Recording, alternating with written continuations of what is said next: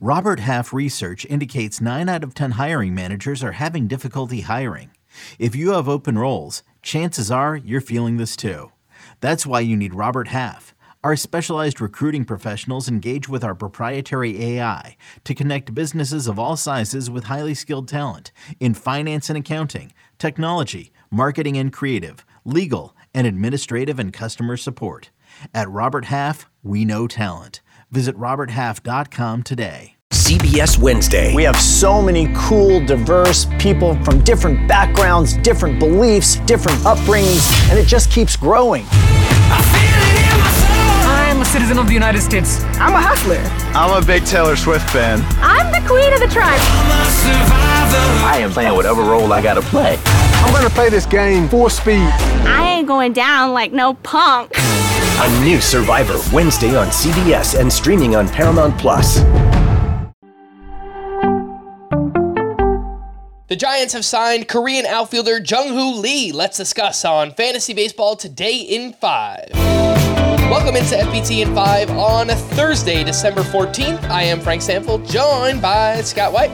And let's start it off with the Giants, who signed Korean outfielder Jung Hoo Lee to a six year, $113 million deal. 25 years old, former MVP of the KBO, played seven seasons in Korea with a triple slash of 340, 407, 491. Does have some modest power and speed, Scott. Not sure how much power we will get in San Francisco, especially as a lefty. But what are your thoughts on Jung Hoo Lee coming over to the States? Yeah, I don't see what little power he has translating at all. I think this is going to be it, certainly by Roto standards, a pretty one dimensional player. You're looking for that big batting average. And there's a chance Jung Hoo Lee delivers on it. Career 340 hitter in Korea, as you said. Last three years, about twice as many walks as strikeouts. Really doesn't strike out much at all. Pretty good leadoff profile. And I think that's the best thing Jung Hoo Lee has going for him.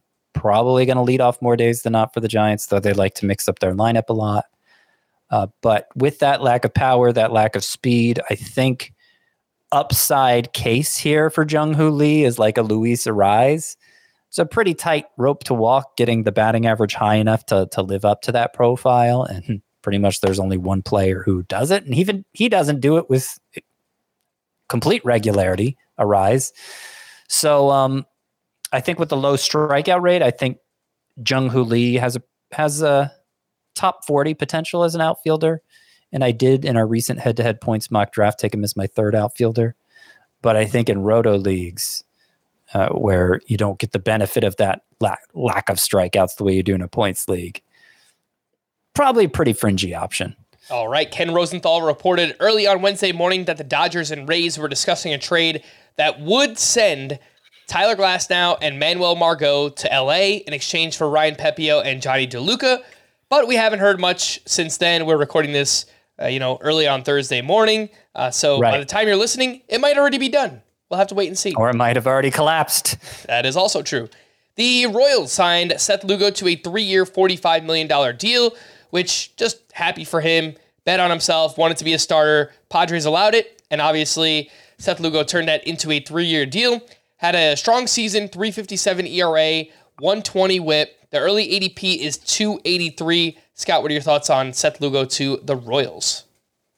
Well, I think heading into free agency, where every team was at his, uh, you know, was in Schrodinger's box. It could be any team in there. I think there was a sleeper case to make for Seth Lugo, considering for as well as he pitched, won only eight games with the Padres last year. Going to the Royals, though, it's hard to see that number improving too much. It's a good pitching environment, and you know, with the with the control, Seth Lugo shows uh, pretty good ground ball skills. It all makes for him to have a solid ERA in all likelihood, but uh, since he'll be lacking in win potential, I think I think he's he's better than a streamer option is Seth Lugo with the Royals, but not by much, not by much. Somebody to kind of fill in the back end of your staff, I would say. All right, we had two devastating injuries out in the Dominican Winter League as Pirates catcher prospect Endy Rodriguez will need surgery to repair the UCL and flexor in his right elbow and will miss all of 2024.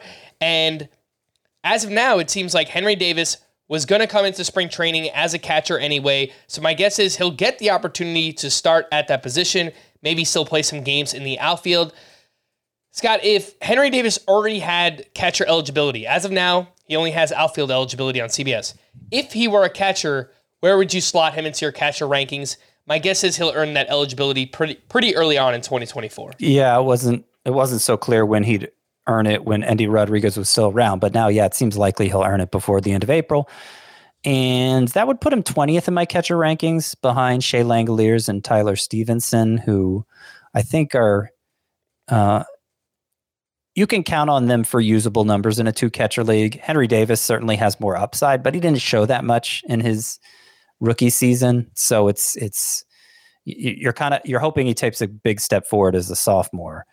Um, and so that's where I put him for now, like a top 20 catcher. Obviously, just outfield eligible for the time being. Yeah, and the early ADP on Henry Davis is 330.7. My guess is that's going to jump up quite a bit.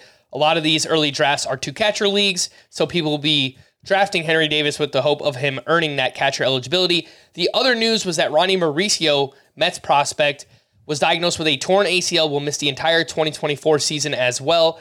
And as a result of that injury, Brett Baty, it looks like the third base job will be his to lose. So just a name to know for deeper leagues, does have some post hype sleeper appeal. Again, Brett Baty with the New York Mets. For more extensive fantasy baseball coverage, listen to the Fantasy Baseball Today podcast on Spotify, Apple Podcasts, the Audacy app, or anywhere else podcasts are found. Thanks for listening to Fantasy Baseball Today at 5, and we'll be back again on Saturday. Bye bye.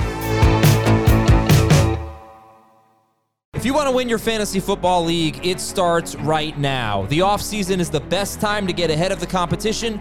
We'll help you win your league on the Fantasy Football Today podcast, part of CBS Sports Podcast Network. Fantasy Football Today has three episodes every week following the latest news, giving you early rankings, early sleepers, breakouts, and busts. So if you're a dedicated fantasy football manager, check out the most dedicated podcast, Fantasy Football Today. Download and follow on Apple Podcasts, Spotify, and anywhere podcasts are found.